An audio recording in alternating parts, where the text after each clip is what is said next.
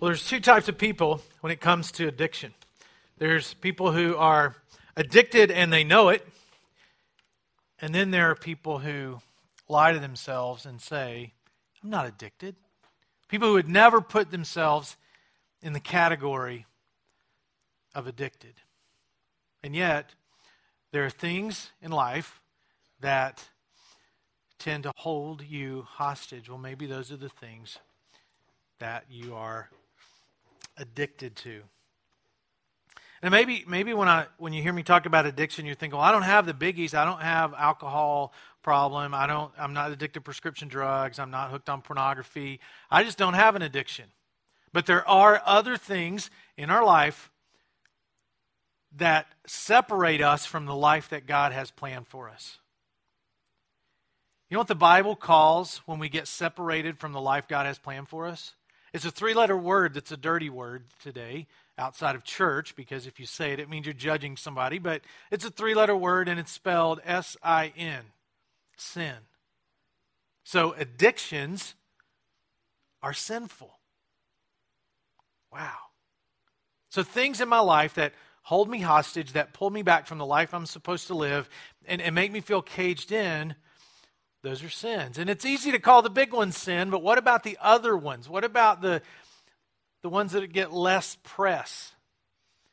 The ones that you would never say, Yep, I'm addicted. It's a big problem. It's a sin in my life I've got to conquer. Early on in the Bible, you read about sin. You start reading the book of Genesis, and it's not long until you read about sin. There's some Bibles coming down the aisles right now, going up the aisles. If you don't have one, please take one. It's yours to keep, or you can give it back when you leave today. We give those out every week at LifePoint because we believe the words in there are true, and they will tell you how to have a relationship with the one true God. And they will also reveal to you how to break free from the things that hold you hostage. In the first book of the Bible, Genesis chapter 4, verse 7, it's talking about this is talking to Cain and Abel, Adam and Eve's sons, and one of their sons, Cain, had a, had a big attitude problem. And it's not talking about addiction here, but it's talking about sin.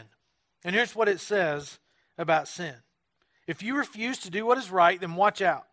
Sin is crouching at the door, eager to control you, but you must subdue it and be its master.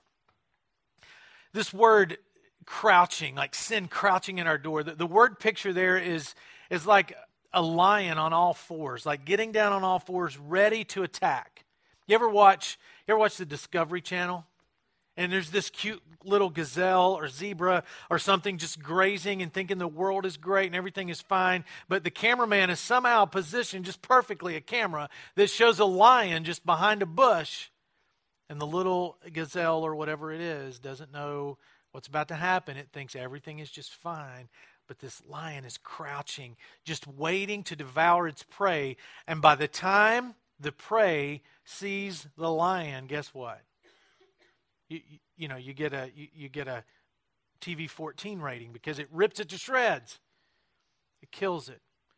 All the while, it thought it was safe until that last moment when it was too late to get away.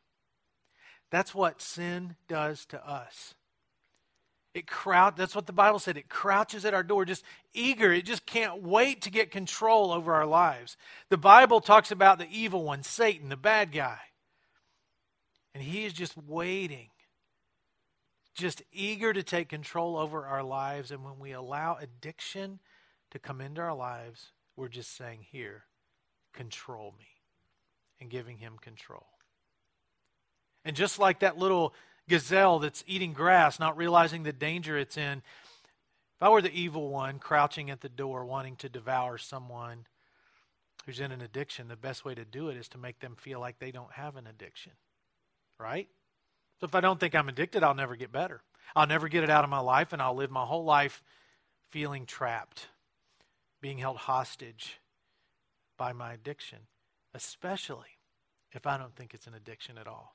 Here's a textbook definition of addiction it's the condition of being habitually or compulsively occupied with or involved in something. Now, let me read that again. It's the condition of being habitually or compulsively occupied with or involved in something. Man, that brings up a lot of other things that I wouldn't think is an addiction. That doesn't just say alcohol and drugs and pornography, that says a lot of other things. Could I be addicted to my Blackberry?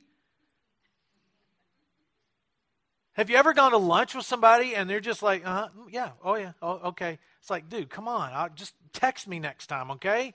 I won't waste the eight bucks for lunch. So, could this be an addiction? Well, can you be habitually or compulsively occupied with or involved with it? Yes. So, could, could the 42 ounces of caffeine I've already had today be an addiction? could it? I can't talk about it too much because the sermon will have to get really short, if you know what I mean. So let's move off caffeine onto something else. Could, could food be an addiction? Could I start to look for comfort in food and just eat it and eat it and eat it and be addicted because I'm trying to fill myself up, but actually it's not doing anything but making me more and more and more unhealthy? Food could be an addiction. Could the internet be an addiction? Absolutely. I just saw an article somewhere in a newspaper or, or in a magazine that there's this epidemic. People are addicted to the internet. They just can't get away from it. And now it's on my phone, so I can't get away from it. Anytime you send me an email, it comes like eight different places, including right here on my phone. I shouldn't have told you that. So, so it's, it's in real time. All of those things are addictions. Could a person be addicted to work? Absolutely. Just trying to get ahead, just trying to make my way, just trying to provide for my family. But you're addicted to work because you can't stop. Could a person be addicted to just yeah, yeah, yeah, just chatter, just gossip, just talking? Of course. Because the more you talk, the more you think it casts yourself in a better light to other people. So you just get addicted and you just talk and talk. Whether it's true or not, that's irrelevant. You're just talking. That's called gossip. And there are lots of things that we find ourselves being held hostage to that we would never think, well, that's an addiction. If I would have said, Are you addicted or not? you would have put yourself in the not category. But according to the definition, it's anything I'm compulsively occupied with or involved with habitually. Here, here's some facts about addiction I'm going to unpack. An addiction, well, everybody has one. Nobody plans it. An addiction start as an, starts as an attempt to cope or be fulfilled. It's harder to stop than start, and you can't stop on your own. In the ministry of Jesus, he dealt with people who had addictions. Now, it doesn't say an addicted man came up to Jesus, it never says that. But the way the stories unfold, the people that come up and try to get life advice from Jesus or, or get some teaching from Jesus, it's pretty obvious that many of them dealt with addictions addictions to money addiction to uh, addiction to religion or popularity addiction to power and position. Jesus dealt with people who had addictions all the time.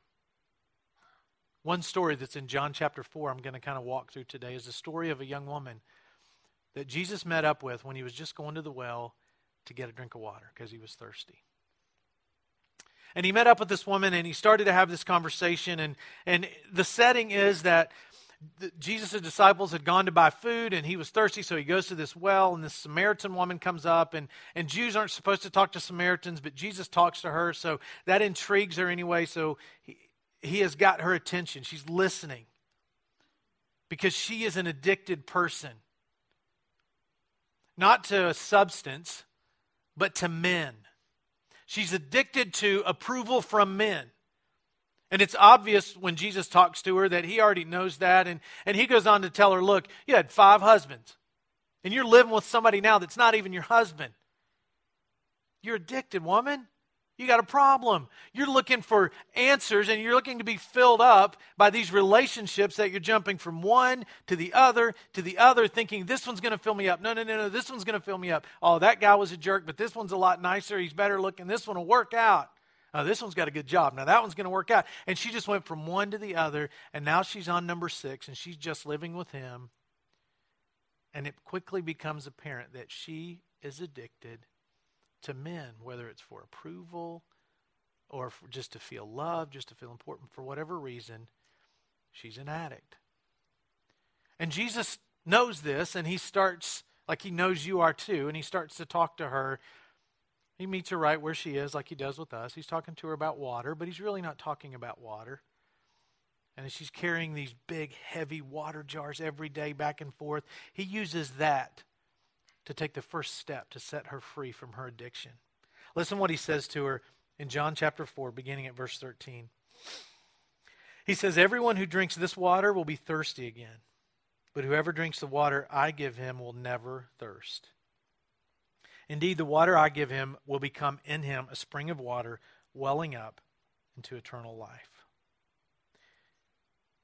She was addicted because she was thirsty for approval or whatever. Every person I've ever met who deals with an addiction is addicted because they were searching for something. There was something in their life that was missing, and they were searching for it, and they were trying to get filled up by it.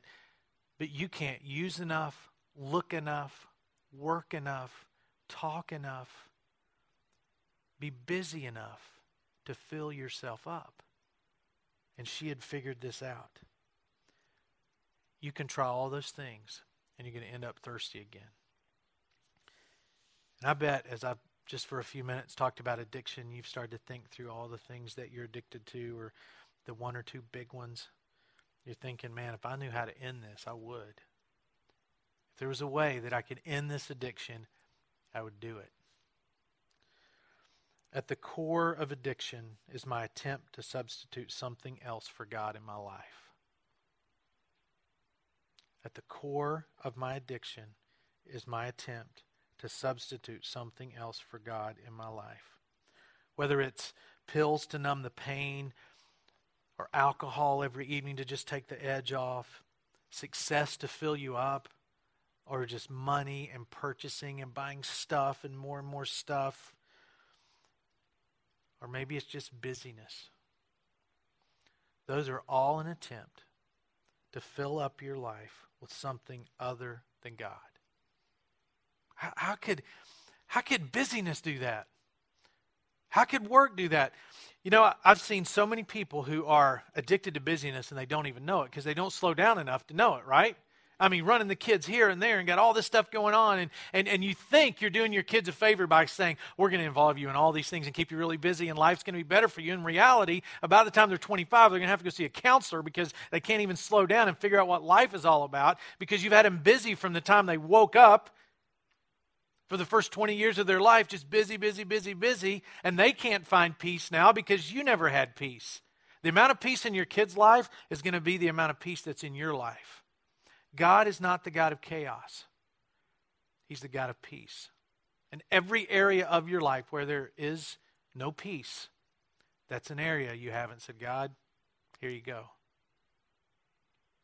God brings peace whenever you bring Him into an area of your life. And when you give your whole life over to Him, that's a chance for a life of peace. And if you're so busy right now, you think that is life just always chaotic? It is when you don't allow God to completely rule and control your life. Life is not meant to be chaos from beginning to end but we do a pretty good job at making it that way. And maybe there's no peace in your life because you just won't slow down and stop whatever it is you need to stop. And when we talk about addictions, I mean, I, I, had a couple of week head start on you preparing for this message, so I got to really think about mine and the things that I deal with, and and and just just the stuff I need to just say, oh, here's some addictions that I really deal with, and you know, here was one. I noticed that a lot of times I would uh, late at night watch watch a lot of TV, mostly news, like boring. You know, gosh, I can't feel weird confessing that to you. That I watch a lot of news or used to. And and I would think I don't need to watch this. I don't. That's not that's not winding down. That's hyping up and making you stressed out because most news is not good, and it's always talking about bad about somebody else wherever that is or wherever they are in the spectrum. And I thought I got to stop doing that. So maybe the best way to do it, save a little money. Let's just get rid of cable. Let's just cut the whole cable thing. So we cut the cable. Just four days into cutting cable, I'm sitting on the couch. It's quiet in our house because the TV's not on because there's only like a few channels now from antenna. She'll get a little bit of news. uh, we're sitting there on the couch, and all four of us are in the house, and it was a day a little over a week ago when the kids didn't have school on Monday. And my youngest daughter, who I've already asked if I could share this story, and she breaks the silence by saying, Dad, I cannot live like this. Can, can we please get cable back? And I said, No. And I'm thinking, I'm a terrible father. She's 11 years old, and she can't make it four days without cable television. I mean, life will go on without the current Hannah Montana episode. Trust me, honey. I'm trying to have this discussion with her to explain it. And I mean, she's still a couple of weeks into it is like, like, what are we doing when we get home? Well, I would watch TV, but I can't. And I know they're just sitting there thinking, what are they going to take away next? What are they going to do? We get so addicted so easily to things that we think, well, that's no harm. Just this one little thing. Guess how much more she reads? More than just commercials and things across the bottom of the screen. Reading books. It really works. Nobody starts an addiction by saying, I want to get addicted to this. However old you are or were when you took, so somebody, a teenager, takes a drink of alcohol. They don't take that drink saying, I'm going to take this drink and I'm to take another drink and I'm to recreationally drink and, and, and I'm to, I'm just to drink. I'm to drink my way through high school. I'm to drink my way through college. And then it's to be to where I really have to have it to kind of cope with the day's stress. I'm to hide it in a bunch of different places. And then it's to affect the relationships with my friends and then my professional life and my career. It's to affect that. And, and then it's to affect the relationship with my husband or wife. And, and I just want to take this first drink so I can go ahead and just get started on that path. Nobody sits drowning in a drink saying, This is just the way I planned it back when I took that first drink. Nobody plans it that way. Nobody goes into the doctor's office at 50 years old and they say, We found a spot on your lung because you've been smoking for 35 or 40 or er, 35 or 40 years you've been smoking and now we found this spot and and and it just doesn't look good nobody says doc that's exactly what i had planned when i took that first puff back in middle school people don't say that Nobody goes onto their computer and says, I want to look at something that's not the reality of sexuality. It's, it's just, it's a distorted, a big distortion of reality. It's not God's plan. I'm going to look at it so it can distort my view of sex. And I'm going to let that drip onto my mind like a poison that can never be erased. I'm just going to look. And then years from now, when you're sitting in a counselor's office saying, I'm addicted to pornography, but I'm addicted because I planned it way back when I took that first look as a teenager. Nobody watches their kids drive off to college and says, Yep, yeah, we didn't spend enough time with them, and that is just the way I planned it. You don't plan to work crazy hours, overtime. You don't, you don't say, I want to work all these hours and, and, and be away from my family and not be the father or mother or husband or wife that, that you can be. So later on, you can regret it when your kids are gone. Nobody says that. So addictions never start out to be addictions. They're just giving something to try. Or, or, or just getting, saying, I need a little bit of this. Or it, it makes sense to do this at this point in my life. Or addictions always start out as an attempt to cope or deal or fill myself up or have a little bit of fun. But for some people, it becomes a lifelong addiction. So Jesus is dealing with this woman at the well. He's talking about water, but he's really not talking about water. And, and he tells her, Look, you can drink this water again, lady, but you're going to get thirsty again. You can, you can drink all this water you want, but it's going to be leaving you thirsty. So no matter what your addiction is, it'll leave you thirsty again. But he offers her a way to never be thirsty again, to never look to men again for fulfillment, to never look to a man to make her feel whole. He offers her something much deeper than that. And I imagine she started to think, You mean I can really get full? And I don't have to go from this guy to that guy to that guy to that guy to feel good about myself. I can really be full? That's the same thing he offers us. She said this Sir, give me this water so I won't get thirsty and have to keep coming here to draw water. See, Jesus told her how to break free from her addictions. And he tells us how to break free from ours. Now, breaking free is a lot harder than me just giving you three or four steps. Here's three steps to breaking free from your addiction. If you're really in the depths of an addiction, you're going, yeah, right, I've tried that before and it didn't work. I mean, some of you sitting here today need professional help. You need to leave here and go make the phone call and get professional help. Some of you don't need professional help. Some of you can take steps today, make decisions today that'll help conquer your addiction. Now, there's just a few things. I'm just going to share them with you. Just make some notes, just write these down. And, and just it involves us being active in our recovery and us breaking out of the cage that's holding us hostage, that cage of addiction. You got to do some things. The first thing the first thing everybody has to do, whether it's a, an addiction that's really serious, where you've got to go through a long, long, long uh, recovery and detox and all that stuff, whether it's that or it's something like, I don't know, your Blackberry or the internet or whatever, you've got to start with turning to God. In Romans chapter 6, verses 12 and 14, it says, Therefore do not let sin reign in your mortal body so that you obey its evil desires, but rather offer yourselves to God, for sin shall not be your master. That word for master is a Greek word that just means to rule over, to have dominion, to be your Lord. If you only write down one thing today, answer the question this week What is ruling over me? What's ruling over me? And then start to start to try to identify what are the triggers that make me do what I do. I'm trying to turn to God, and I've, i mean, I've got to help with this too. I mean, you know, so, so what, what are the triggers? You know, the biggest trigger for addiction is stress. Because when my stress is up, my guard is down, and it's easier to let something rule over me. Whether I'm pouring something into a cup, whether I'm popping a pill or looking at the internet or working over hours, whatever it is, when my stress is up, my guard is down. But turning to God will make all the difference. God is where you need to turn. Now you can go by the bookstore today if you want to swing by Barnes and Noble, and you can go on one of their shelves, and it says what the word it has the phrase self-help. If you could, I mean, who got you into this addiction? Now, there's probably books there that would be very helpful psychology books that can probably help you understand yourself a little bit better. But self help, self is what got you into it.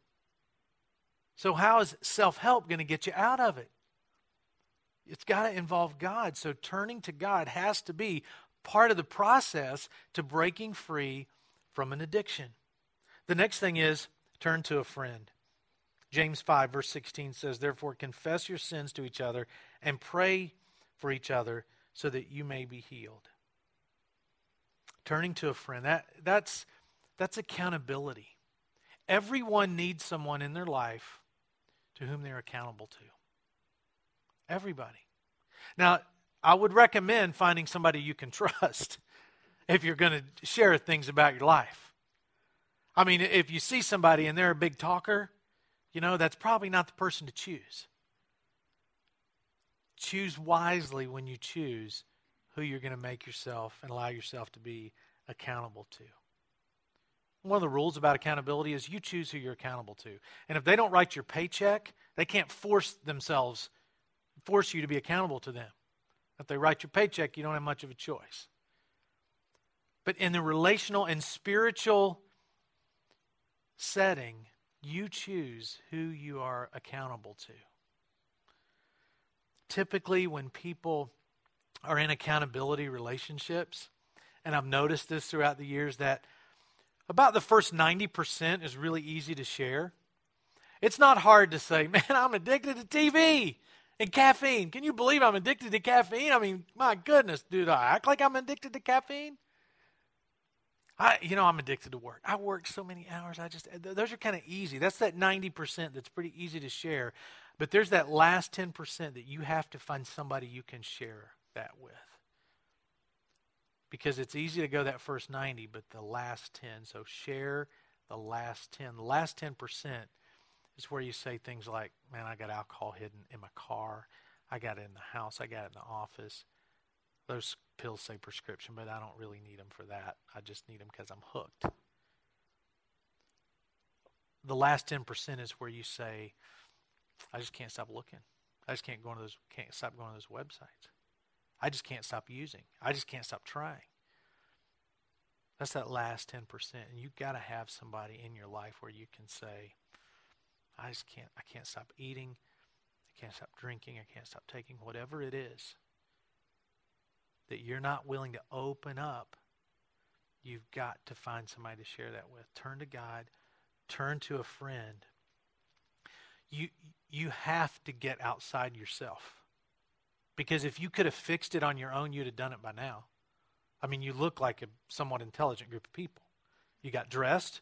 You look like you've probably had breakfast. You'll probably be able to feed yourself for lunch. You'll probably be able to drive your car back home. So, if you could have fixed it by now, you would have. We're not stupid. So, you need help outside of you to fix it, no matter how big or how small you think it is. You need others. That's why life groups are so important. Getting involved in relationships with other people. That's why we provide lots of opportunities for you to do that, whether it's on a service team or a group or just hanging out or whatever. And if you feel all alone at this church, you come and talk to me. Send me an email. I get it right here on my phone and I'll see it no matter where I am. So, so send me one and say, look, I, I'm alone. I'm just having trouble getting connected. Either we're not doing our job or you're not doing yours. And we'll, we'll talk and we'll determine how, how to get you connected with people. Another thing we need to do is turn and fight. 2 Corinthians 10, verses 3 and 4 says, For though we live in the world, we do not wage war as the world does. The weapons we fight with are not weapons of the world. On the contrary, they have divine power to demolish strongholds. So there are these weapons they're not guns and knives and swords. They're, they're spiritual weapons that we have at our disposal. Those of us who say, I follow Jesus Christ, He provides in our arsenal weapons that will demolish the strongholds that hold us captive, that keep us hostage. No matter what it is, there are weapons to get it out of your life. I'm going to share a few of those with you. The first one is irrational obedience. God asks us to obey, and He asked us to obey even when it doesn't make sense. You can read in the Bible about Noah building the ark, and that's a true story. I believe it literally happened. He built that ark in the desert, he built that ark before it had ever rained. He built that ark by himself and brought all these animals on. And do you think the people around him was, were looking and going, well, that makes total sense? I completely understand why you would build that big of a boat out in the middle of the desert and take all these animals on it. I mean, these folks had never seen rain, so, you know, they, they got to be thinking, you are an idiot. You're crazy. That makes no earthly sense. And it didn't. If you would have been there, you would have said the same thing, and I would have too. God told you to build the boat. Yeah, right. If anybody says to me, anytime somebody says, God told me to do this, to be honest, the first thoughts in my head, mm-hmm, keep going. Let me hear what God tell you to do today. Irrational obedience will get us closer to recovery than anything else. And there's story after story in the Bible of where people obeyed and it made no sense. When Jesus was with his disciples once, well, they were by themselves. He was on the shore. So he walks on the water out towards them one of the disciples, Peter, he says, If that's you, Jesus, let me walk to you. Now, the rest of them probably had to be thinking, because they didn't try to get out, they were thinking, Well, that's stupid. That makes no earthly sense to try to walk on the water. It can't happen. Laws of physics here. I know it's first century, but, you know, I, I got that if I step in water, I'm going to sink. And Peter, when Jesus said, Come on, walk to me, he stepped out and he walked on water for a little while the only person other than Jesus ever to do that because he put all rationale aside and said, I am going to obey. And through irrational obedience, our lives can change. Maybe it means you leave here today, you go home, you pull out the credit cards, and you just cut them all up because it's like, you know what? That's the only way that's, that I'm going to stop spending. Maybe you go and you call up a friend and you say, hey, here's something I can't stop doing, and I just got to tell somebody. Maybe it means you tell your kids, you know what? We're not going to be involved in as much stuff. I'm just going to pull you out of a couple of things. Well, you can't quit. Yes, you can. Yes, you can. When it's the health of your family, you can quit. Maybe you go into your employer and say, you know what? I'm done. There's my two weeks, my month, whatever it is you need to do, because my family is more important than any income, than any amount of success I can achieve. And I want to break free from that addiction. Now, that makes no sense. Maybe you think, well, wait a minute, it's not a good job market if I quit. Irrational obedience will get you closer to freedom than just about anything else. I know someone who burned their computer, burned it, set the thing on fire because they couldn't stop looking at pornography. That's irrational obedience. And I know it was $1,500, $2,000. As far as I know, he's still free. That's what it's going to take for some of us to break free from an addiction. Do whatever it takes, and it doesn't have to make sense to anybody. Irrational obedience is a weapon that will break strongholds when nothing else will. Another weapon we have is this we hand them out every week God's Word. Obedience to God's Word. Dedication to reading God's Word and, and staying in it and realizing that in this word, there are, in this book, there are words that will help us break free. In this book, you can read it say, I can do all things through Christ who gives me strength. You can read it say, God didn't give us a spirit of fear or timidity, but God gave us a spirit of love, of power, and of self discipline. In here, you can read it saying, We are more than conquerors through the power of Him who called us and words after words after words that can break strongholds in your life. See, the evil one that's crouching at the door, when you start doing that, all of a sudden you become aware of what's going on and you're a little bit more aware of what's around you and, and that sin is just waiting to control you and you can't be controlled by it when you're when you're irrationally obeying and when you're dedicated to God's word and you know when it comes to this Every week we hand one out. Every week I say, read this. And I, I know, I know it's hard. I know it's hard to think, okay, I got to read, and it feels like, it just feels like school or something. I got to read this thing every day, and some days it doesn't make sense, and that's going to happen. But one thing I can't do, I can teach you to the best of my ability. I can help provide environments for you to grow spiritually, but I can't read your Bible for you. And no other leader can either. You have to do that. And even if it brings up more questions than answers, don't stop because it's a powerful weapon. The last weapon I'll share with you is militant prayer. Without prayer, I will always do less than I could do.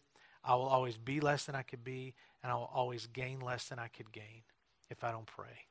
And I'm not talking about just praying, God, thank you for the meal. Amen.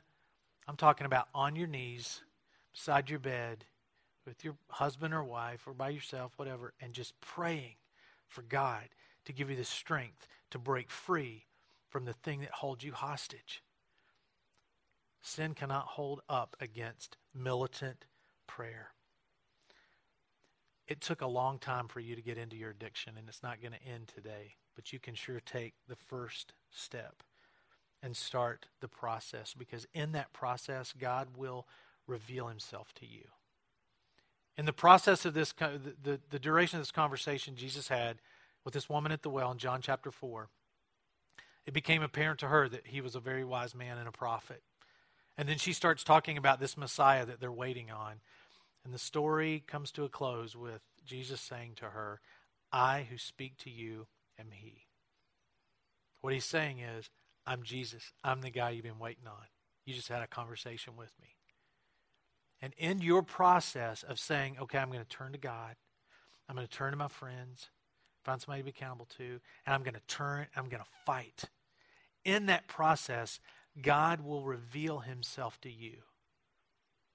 Jesus will he'll do it. In the process, whether it's painful and you feel like you can't do it, keep going, keep fighting because he will reveal himself to you. He did it over and over again in, in Scripture. And I know nobody desires to be addicted. And, and you don't want to keep going back to the bottle or the pills or the computer or the busyness or the credit cards or the food or whatever it is. You don't want to do that. So don't. Jesus is offering to fill you up. Now, some people have followed Christ for years and you're still dealing with addiction. Some of you here today, maybe you've never taken that firm step across the line and said, I want to become a follower of Christ. If, that, if that's you and you're dealing with an addiction, you start with coming to know who Jesus Christ is. Come and talk to me about that. Come talk to Eddie about that. Any other leader you see here on the stage, anybody else on staff, come talk to us, and we'd love to talk to you about what it means to step into and commit to a relationship with Jesus Christ. You don't have to live a hostage to your addictions. As I was preparing this message, I was thinking, okay, there, we really need a way for people to respond. We, really need some kind of a, a mechanism for people to at least say, hey, I need some help, because what good would it do if I talked for 30 minutes and you went home? There was no next step. So here's what we're going to do. If you're sitting there and you've identified an addiction or you knew it before you came in here and you're saying, I got to have some help, or I, I, need a, I, need a, I need a person to be accountable to, just turn over that green WhatsApp card that's in your program. Nobody's going to see this but a pastor, okay? The normal people that see our WhatsApp cards won't see them until after those are pulled out. All you have to do on the back is write help. That's it. And we'll be in touch with you this week. And whatever your next step needs to be, we'll help you determine that. We'll put you in touch with people that can help you. We even have groups meeting right here at LifePoint that can help you, that you can get in this week with other people who are dealing with the same things you're dealing with. All you have to do, and it'll be confidential, is write it on the back of that WhatsApp card, just the word help. Another thing, if you just don't want to leave here without being prayed for today, if if you just think I, gotta have somebody pray for me, uh, then I'm going to pray for everybody at the end. But if you want if you want individual prayer, we would love to do that for you and with you. And another person and I'll be right back here on this landing, right in the middle. And when we're singing this last song, or when you're leaving, whenever you feel compelled to do that, you just walk over there, and we'll pray with you. John chapter four, verse thirteen says. Everyone who drinks this water will be thirsty again, but whoever drinks the water I give him will never thirst. Indeed, the water I give him will become in him a spring of water welling up to eternal life. Any answer that does not include Jesus is no answer at all. And may you drink from the life that only Jesus Christ can offer. Let's pray. God, I pray for the people here today who are dealing with addictions and the person that really wants to write help on the back of their card, but they just can't bring themselves to do it. I pray as we sing this last song that they would just, right there in their seat, just make the decision to write that one little word and start the process to break free from their addiction. God, may we seize the weapons that you make available to us. And God, even the people that want to pray today, help them just to put aside the feelings of just feeling a little awkward, walking down in front of people and, and praying. Just put the, all that aside and bring them to your throne in prayer. God, may the people who struggle today take the first step and break free from their addiction pray this in Jesus' name. Amen.